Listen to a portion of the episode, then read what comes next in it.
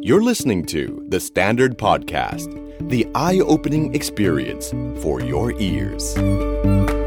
วันนี้คุณมีความสุขดีไหมครับ สวัสดีครับ ผมนิ้วกลมสราวุธเฮงสวัสดิ์คุณกำลังฟังความสุขโดยสังเกตพอดแคสต์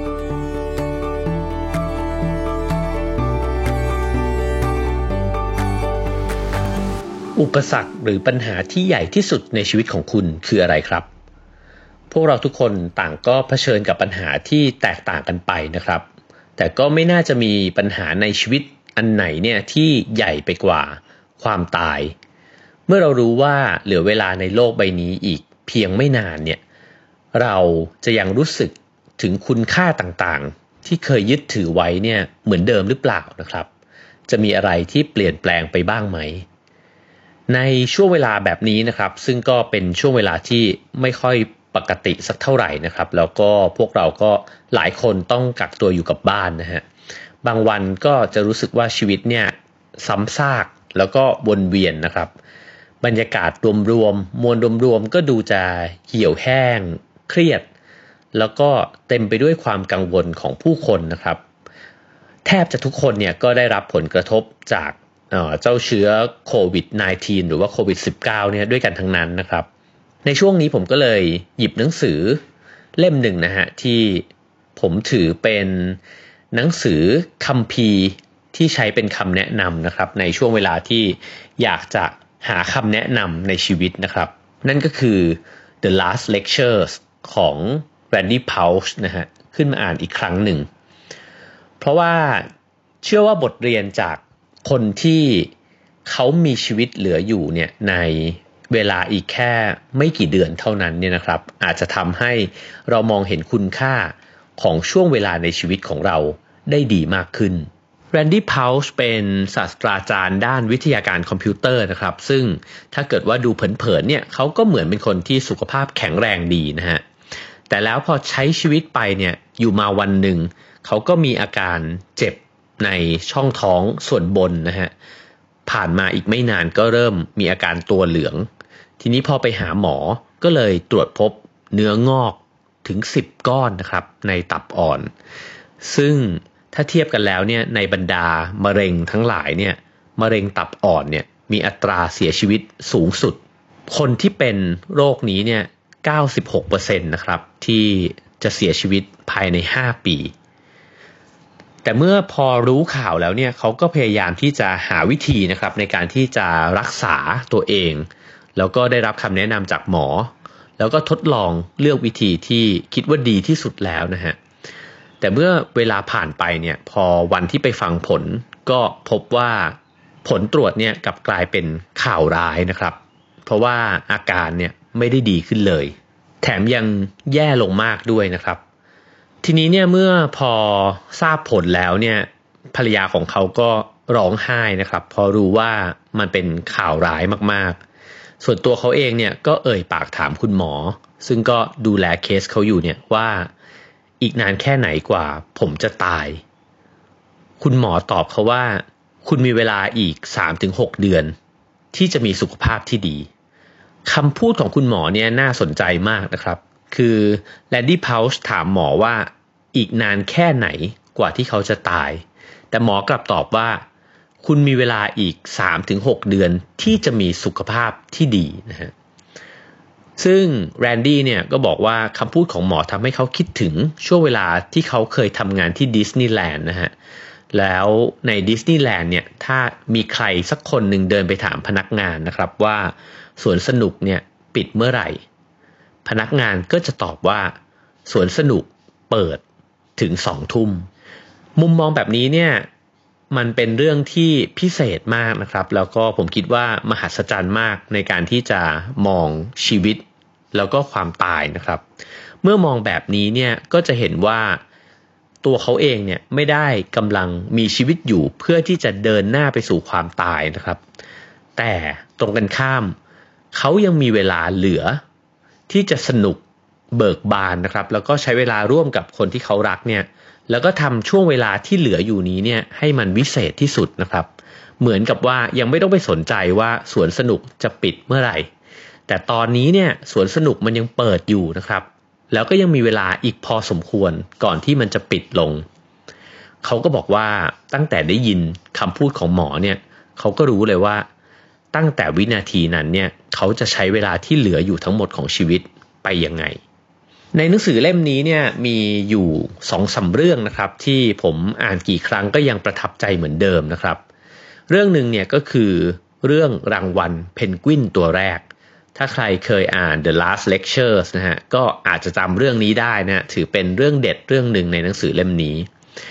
b r a d y p o u c h เนี่ยเล่าว่าตอนที่เขาสอนวิชาหนึ่งในคณะของเขาเนี่ยซึ่งมันเป็นวิชาที่ต้องการความคิดสร้างสรรค์นะครับในการสร้างโจทย์ใหม่ๆ นวัตกรรมใหม่ๆเนี่ยนะครับเขาก็มักจะสนับสนุนให้นักศึกษาเนี่ยลองทำอะไรที่มันยากๆท้าทายนะครับ โดยที่โยนไอเดียที่มันเจ๋งๆมาเลย โดยไม่ต้องกลัวความล้มเหลวนะฮะไม่ต้องไปกังวลกับเรื่องที่ว่าทำออกมาแล้วมันจะไม่สำเร็จ แต่พอจะสนับสนุนแล้วเนี่ยเขาก็คิดว่ามันจะต้องมีอะไรให้เป็นรูปธรรมนะฮะเขาก็เลยอยากให้รางวัลกับความคิดแบบนั้นนะฮะ แล้วในปลายภาคเรียนเนี่ยเขาก็จะเตรียมรางวัลมาให้ รางวัลนั้นเนี่ยเป็นรูปตุ๊กตาเพนกวินนะฮะรางวัลนนี้เนี่ยเอาไว้ให้กับกลุ่มนักศึกษานะครับที่เป็นนักทดลอง เป็นกลุ่มที่กล้าเสี่ยงกับความคิดใหม่ๆนะครับแล้วก็ลองเทคโนโลยีใหม่ๆ แต่ว่าล้มเหลว แล้วก็ไปไม่ถึงเป้าหมายที่ตั้งไว้ เขาเรียกรางวัลนี้ว่ารางวัลเพนกวินตัวแรกนะครับซึ่งเป็นรางวัลสำหรับความล้มเหลวที่สง่างาม แล้วก็มอบให้เพื่อเฉลิมฉลองการคิดนอกกรอบนะครับ การใช้จินตนาการอย่างองอาจ เมื่อให้รางวัลนนี้ไปเนี่ยนักศึกษาคนอื่นๆ แล้วได้เห็นว่าเออมีเพื่อนได้รางวัลนนี้เนี่ยก็จะเริ่มเข้าใจนะฮะว่าคนที่ได้รางวัลเพนกวินตัวแรกไปเนี่ยคือคนที่ทำอะไรล้มเหลว แต่ว่าคนพวกนี้เนี่ยจะต้องประสบความสำเร็จในอนาคตอย่างแน่นอน เพราะว่าอาจารย์เขาบอกไว้แบบนั้นนะฮะว่าคนที่กล้าที่จะลงมือทำในสิ่งที่อาจจะเสี่ยงต่อความล้มเหลวเนี่ยแหละ คือคนที่จะประสบความสำเร็จในอนาคต ทีนี้ที่มาของชื่อรางวัลนนี้นะฮะก็มาจากการที่ฝูงเพนกวินเนี่ยนะครับที่ยืนอยู่บนน้ำแข็ง แล้วก็ละล้าละลังนะครับ ที่จะกระโดดลงไปในน้ำเพื่อที่จะไปหาปลามากินเนี่ยฝูงเพนกวินด็อกแดกด็อกแดกกันอยู่นะครับ แล้วก็ไม่รู้ว่าโดดลงไปดีไหม เพราะในน้ำเนี่ยก็อาจจะเต็มไปด้วยสัตว์ร้ายที่พร้อมจะขมือบเจ้าเพนกวินอีกทีหนึ่งนะครับ แน่นอนว่าใครกระโดดลงไปตัวแรกเนี่ยก็เสี่ยงต่อการที่จะตายหรือว่าถูกทำร้ายนะครับ แต่ถ้าไม่มีเพนกวินตัวไหนกระโดดลงไปเลยเนี่ยทั้งฝูงเนี่ยอาจจะอดตายกันหมดก็ได้นะฮะเพราะว่าก็ไม่มีใครกล้าพอที่จะโดดลงไปหาอาหารเลย ทีนี้พอมีตัวหนึ่งกระโดดลงไป แล้วรอด เฮ้ย ปลอดภัยนี่ว่า ตัวอื่นๆก็เลยกระโดดตาม และมันก็มักจะเป็นสถานการณ์แบบนี้เสมอนะครับแบรดดี้พาวส์ก็เลยบอกว่า เพราะฉะนั้นเนี่ยเราจึงควรสรรเสริญคนที่กล้ากระโดดลงไป กล้าเสี่ยงนะครับ แล้วก็กล้าล้มเหลว แล้วเขาก็บอกนะครับว่าบริษัทส่วนใหญ่เนี่ยก็ชอบว่าจ้างคนที่เคยล้มเหลวมาแล้วนะครับ เพราะว่ามีแต่คนที่เคยล้มเหลวมาแล้ว เท่านั้นแหละที่จะ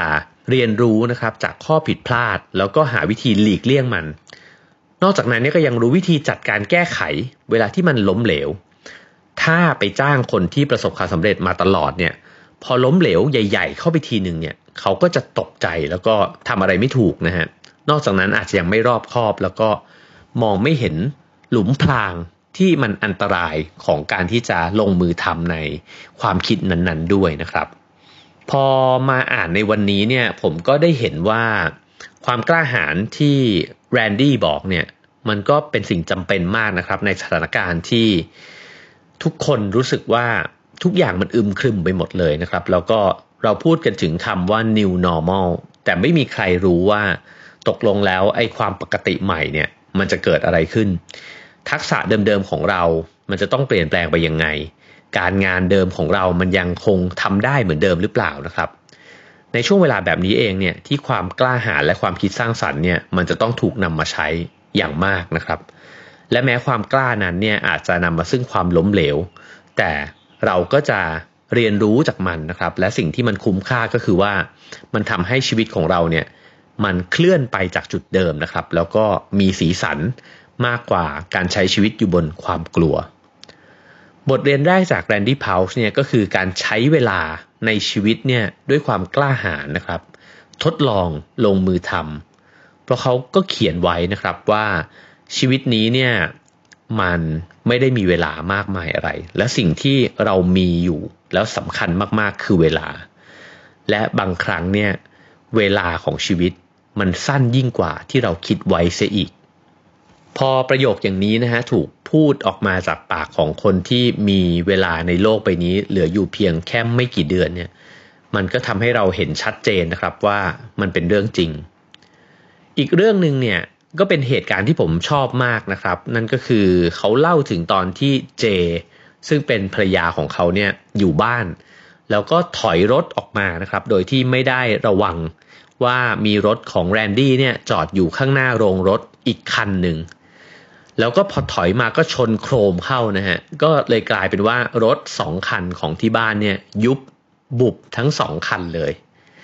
ภรรยาก็ตกใจนะครับ แล้วก็รู้ว่าเดี๋ยวเย็นนี้เนี่ยต้องโดนสวดแน่นอนนะครับเขาก็เลยพยายามสร้างบรรยากาศให้ดีที่สุดเลย เพื่อที่จะแจ้งข่าวร้ายให้กับสามีของตัวเองทราบนะครับ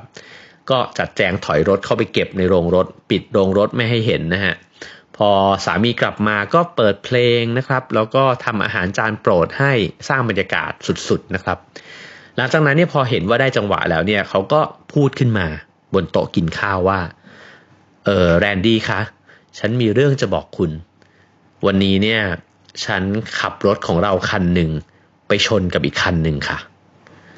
พอพูดเสร็จก็เงียบใช่ไหมครับ หลังจากนั้นเนี่ย แรนดี้ก็ไม่ได้มีความโกรธหรือว่าอารมณ์หงุดหงิดอะไรให้เห็นฮะคุณเจเนี่ยเขาก็เลยบอกว่างั้นเดี๋ยวเดินไปดูความเสียหายกันที่โรงรถหน่อยไหม แต่แรนดี้ก็บอกว่าไม่เป็นไรไม่ต้องหรอกกินข้าวให้เสร็จก่อนเถอะ ซึ่งภรรยาเขาก็แปลกใจนะครับ ที่เขาไม่โกรธ แล้วพอไปเห็นสภาพรถทั้งสองคันเนี่ยแรนดี้ก็ยังไม่โกรธนะฮะภรรยาก็เลยบอกบอกว่างั้นเดี๋ยวพรุ่งนี้เนี่ยจะโทรเรียกช่างมา พื่อที่จะตีราคาค่าซ่อมนะครับ แต่แรนดี้ก็บอกว่าไม่ต้องหรอก เพราะว่ารอยบุบพวกนี้มันไม่ใช่เรื่องใหญ่อะไรนะครับ แล้วพ่อแม่เขาเนี่ยเลี้ยงเขามาให้มองว่ารถเนี่ยมีหน้าที่แค่พาเราเนี่ยจากจุดหนึ่งไปถึงอีกจุดหนึ่งเท่านั้น มันไม่ใช่วัตถุที่จะมาแสดงความรู้ราเชิดหน้าชูตาอะไร แทนตัวตนของพวกเรานะครับแบรนดี้ตอบภรรยาไปแบบนั้น เพราะฉะนั้นเนี่ยเรายังไม่ต้องซ่อมตกแต่งมันให้กลับมาสวยงามหรอก เราจะอยู่ร่วมกับรอยบุบยุบยุบไปเนี่ยแหละ ภรรยาเขาก็งงนะฮะแล้วก็ถามเขากลับมาว่า เราจะขับรถบุบบุบแบบนี้เนี่ยไปไหนมาไหนตลอดเลยเหรอเขาก็บอกนะครับว่าที่รักคุณคนจะไม่สามารถเลือกแค่บางส่วนของผมได้ แล้วเขาก็พูดต่อนะครับว่า คุณอาจจะรู้สึกดีที่ผมไม่โกรธ เมื่อคุณถอยรถไปชน และทำให้รถสองคันเนี่ยมันบุบเสียหาย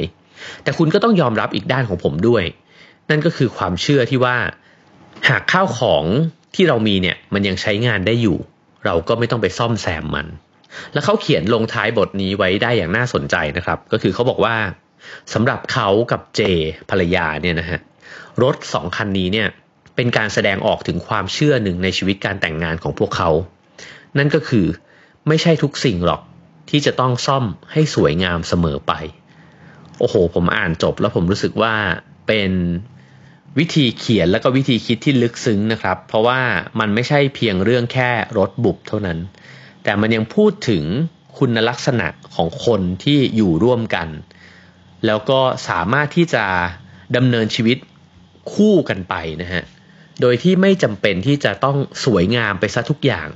มันก็มีรอยบุบรอยบู้บี้บ้างนะครับ ระหว่างที่เราคบหากันมีความสัมพันธ์กัน มีเรื่องไม่ถูกใจกันบ้าง มีเรื่องที่ต้องยอมกันบ้างนะครับ แล้วมันก็ไม่จำเป็นที่เราจะต้องคาดหวังความสวยงาม แล้วก็พยายามซ่อมมัน ให้มันดีงามร้อยเปอร์เซ็นต์นะครับ เราก็แค่ยอมรับในความบุบบุบบี้บี้ของตัวเราของคนที่อยู่ข้างๆเราเนี่ยแหละ แล้วเราก็ยังสามารถขับเคลื่อนไปข้างหน้าด้วยกันได้อยู่เหมือนเดิมนะครับ เรื่องนี้เป็นเรื่องที่ผมชอบมาก ๆเลย แล้วก็มันก็เลยไปคล้ายคลึงนะฮะกับสิ่งหนึ่งเป็นฉากเล็กๆในชีวิตของเขานะครับ ที่เขาเล่าให้ฟังว่าเขาเนี่ยก่อนที่จะนอนก็จะนอนคุยกับลูกชายนะครับ เขามีลูกชายสองคน แล้วเขาก็จะถามเจ้าหนูโลแกนเนี่ยว่า เรื่องที่ดีที่สุดของวันนี้เนี่ยคืออะไร เจ้าโลแกนเนี่ยก็จะตอบว่า เรื่องที่ดีที่สุดของวันนี้ก็คือการได้เล่นกับดีแลนซึ่งก็คือลูกชายอีกคนหนึ่งนะครับ แล้วแรนดี้ก็จะถามลูกต่อนะฮะว่า แล้วเรื่องที่แย่ที่สุดล่ะ เจ้าโลแกนก็ตอบเหมือนเดิมเลยครับ บอกว่าเรื่องที่แย่ที่สุดก็คือ การได้เล่นกับแรนดี้เนี่ยแหละ ซึ่งเป็นคำตอบของเด็กที่ มันดู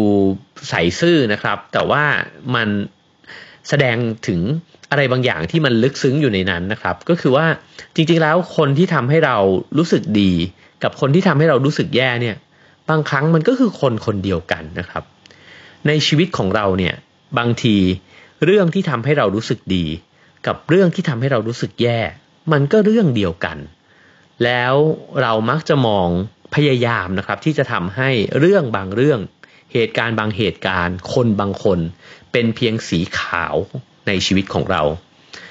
โดยที่เราก็ลืมไปว่าจริง ๆ เราก็สามารถอยู่ร่วมกับเขา แล้วก็มีความสุขกับเขาเนี่ยในความเป็นสีเทาๆด้วยก็ได้นะครับ เพราะว่ามันก็มีเรื่องที่เราไม่ถูกใจ เรื่องที่อาจจะเจ็บปวดซึ่งกันและกันนะครับ แต่เราก็ยังมีด้านที่สวยงามควบคู่กันไปด้วยเช่นกัน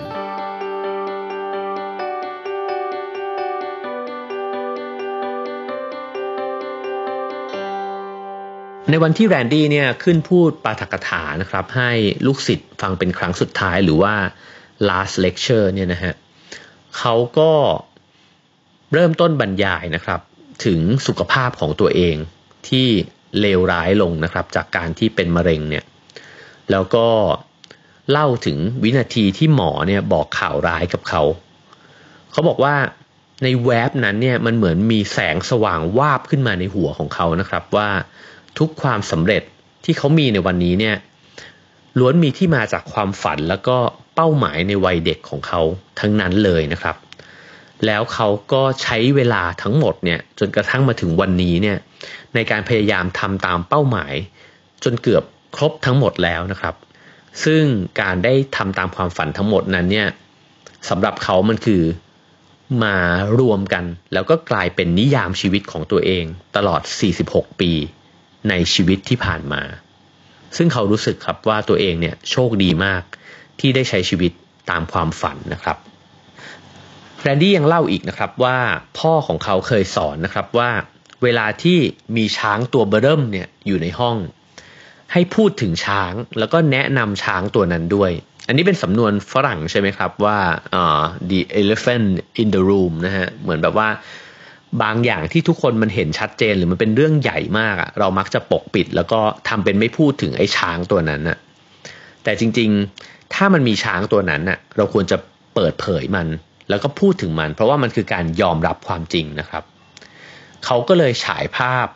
CT สแกนนะครับ ให้เห็นเนื้องอกประมาณ 10 ก้อนเนี่ยในตับของเขา แล้วก็บรรยายให้นักศึกษาฟังนะครับว่าเขาเนี่ยมีเวลาเหลือบนโลกใบนี้อีกเพียงแค่ 3-6 เดือนเท่านั้น และนั่นก็คือการที่เขาเปิดใจยอมรับความจริงของตัวเองนะฮะเขาบอกว่าสิ่งที่มันเกิดขึ้นเนี่ยมันคือสิ่งที่เปลี่ยนแปลงไม่ได้ แต่สิ่งที่เราทำได้ก็คือการเลือกวิธีตอบโต้กับไอ้เจ้าสิ่งที่มันเกิดขึ้นเนี่ยแหละเขาเปรียบเทียบว่ามันเหมือนกับเราไม่สามารถที่จะเปลี่ยนไพ่ที่เราจั่วขึ้นมาได้นะฮะ แต่เราจะเล่นไพ่ที่มีอยู่ในมือยังไงต่างหากเขาก็เลยบอกนะฮะว่า การที่รับรู้เรื่องที่เกิดขึ้นกับตัวเราเองแบบจริง ๆ โดยไม่ปฏิเสธมันเนี่ยมันก็คือจุดเริ่มต้นนะครับในการที่จะทำให้เราตอบโต้มันได้ดีที่สุด แล้วเขาก็ใช้เวลาในการที่มีชีวิตเหลืออยู่อีกไม่มากเนี่ยนะครับ ไปกับการจัดการสิ่งที่สำคัญที่สุดในชีวิตนั่นก็คือ ทำยังไงให้ครอบครัวของตัวเองเนี่ยสามารถอยู่ได้อย่างมีความสุขในวันที่ไม่มีเขาแล้วนะครับ เช่นการย้ายที่อยู่ไปอยู่ใกล้บ้านภรรยานะครับ เพื่อที่จะให้ญาติมิตรเนี่ยช่วยกันดูแล ทั้งดูแลภรรยาของเขาด้วยนะครับ แล้วก็ดูแลหลานๆซึ่งก็คือลูกลูกชายทั้งสองคนของเขานะครับ รวมถึงการเขียนหนังสือ The Last Lectures เนี่ยขึ้นมาเพื่อที่จะเป็นบทเรียน ให้กับลูกๆได้อ่านด้วยนะครับ แล้วเขาก็พูดบนเวทีนะฮะว่าณนะวันนี้เนี่ยเขาก็ยังรู้สึกเลยว่าตัวเองเนี่ยสุขภาพดีอยู่ อาจจะรู้สึกว่าตัวเองสุขภาพดีกว่าหลาย ๆ คนในห้องนี้ด้วยซ้ำนะครับ ว่าแล้วเขาก็ทิ้งตัวลงบนพื้นเวที แล้วก็เริ่มวิดพื้นนะครับ ท่ามกลางเสียงตกใจของผู้คนเสียงแปลกประหลาดใจ รวมถึงอาจจะมีหัวเราะด้วยนะครับเขาก็วิดพื้นไปได้ช่วงหนึ่ง แล้วเขาก็ยันตัวเองขึ้นมา เขาก็พูดกับทุกคนบอกว่า ที่คุณกำลังเห็นอยู่ตรงนี้เนี่ย ไม่ใช่ผู้ชายคนหนึ่งที่กำลังจะตาย แต่ผมก็คือตัวผมเอง ผมว่าสิ่งที่เขาเล่าเนี่ยเป็นเรื่องที่น่าคิดนะครับว่ามีหลายอย่างครับที่จะเกิดขึ้นกับชีวิตเรานะครับ อาจจะมีโรคร้ายเกิดขึ้นกับเรา อาจจะมีวิกฤตบางอย่างที่เกิดขึ้นกับตัวเรา เกิดขึ้นกับคนใกล้ตัวเรา เกิดขึ้นกับการงานของเรานะครับ แต่สิ่งที่จะนิยามตัวเราเองได้อาจจะไม่ใช่เรื่องร้ายนั้นนะฮะแต่เราก็ยังเป็นเรา แล้วเราเนี่ยจะนิยามตัวเองยังไงนะครับ พอได้อ่านแล้วเนี่ยผมก็ได้รับคำสอนหนึ่งนะครับ ที่ผมรู้สึกว่าชัดเจนมากเลยจาก เลคเชอร์ครั้งสุดท้ายของ Randy p o u c h นะฮะผมคิดว่ามันคือบทเรียนที่เขาพยายามจะบอกว่า เราไม่ควรคาดหวังสิ่งสมบูรณ์แบบเนี่ยจากชีวิต ไม่ว่าจะเป็นชีวิตของเราเอง คู่รักของเรา ลูกๆนะครับ หรือชะตากรรมที่ชีวิตโยนมาให้ก็ตาม เราไม่สามารถคาดหวังได้นะครับว่าชีวิตเนี่ยจะแจกไพ่สเตรทฟัดมาให้เรา คือมันไม่มีไพ่ที่แบบโอ้โห สมบูรณ์แบบดีขนาดนั้น แต่ความสนุกของชีวิตมันก็คือว่าเราจะเล่นไพ่ที่ได้รับมาเนี่ยยังไงให้มันสนุกที่สุดดีที่สุด แล้วก็มีสีสันที่สุดนะครับ ปัญหาแล้วก็อุปสรรคต่างๆ ที่มีมาเนี่ยไม่ว่ามันจะเห็นอยู่ว่ามันกำลังจะเกิดขึ้น หรือมันอาจจะเกินคาดการ เช่น สภาวะแบบไวรัสโควิด -19 นี่ก็ตามนะครับ ทั้งหมดนั้นเนี่ยมันก็คือไพ่ที่ชีวิตเนี่ยแจกมาให้เราเล่น และถ้าเราไม่ได้เริ่มต้นจากการกลด่าไพ่ หรือพยายามเปลี่ยนไพ่เพราะมันเป็นไปไม่ได้นะครับ แต่เริ่มคิดวิธีจากสิ่งที่มีอยู่ แล้วก็ลองใช้ความกล้าหาญเหมือนเพนกวินตัวแรกครับ ที่จะกระโดดลงไปทดลองนะครับ และแม้จะล้มเหลวก็ล้มเหลวอย่างสง่างาม กระโจนลงไปในน้ำเพื่อจะเรียนรู้นะครับ แล้วก็จะได้กระโจนลงไปอีกครั้งอย่างดีกว่าเดิม และผมว่าทั้งหมดที่เราพยายามทำอยู่ระหว่างที่เรากำลังหายใจเนี่ย จริง ๆ มันก็คือการพยายามใช้เวลาอันแสนสั้นในชีวิตเนี่ยให้มันมีสีสันนะครับ แล้วก็มีคุณค่ามากที่สุด จากจุดเริ่มต้น จากชะตากรรมทั้งหมดที่ชีวิตมอบให้นะครับ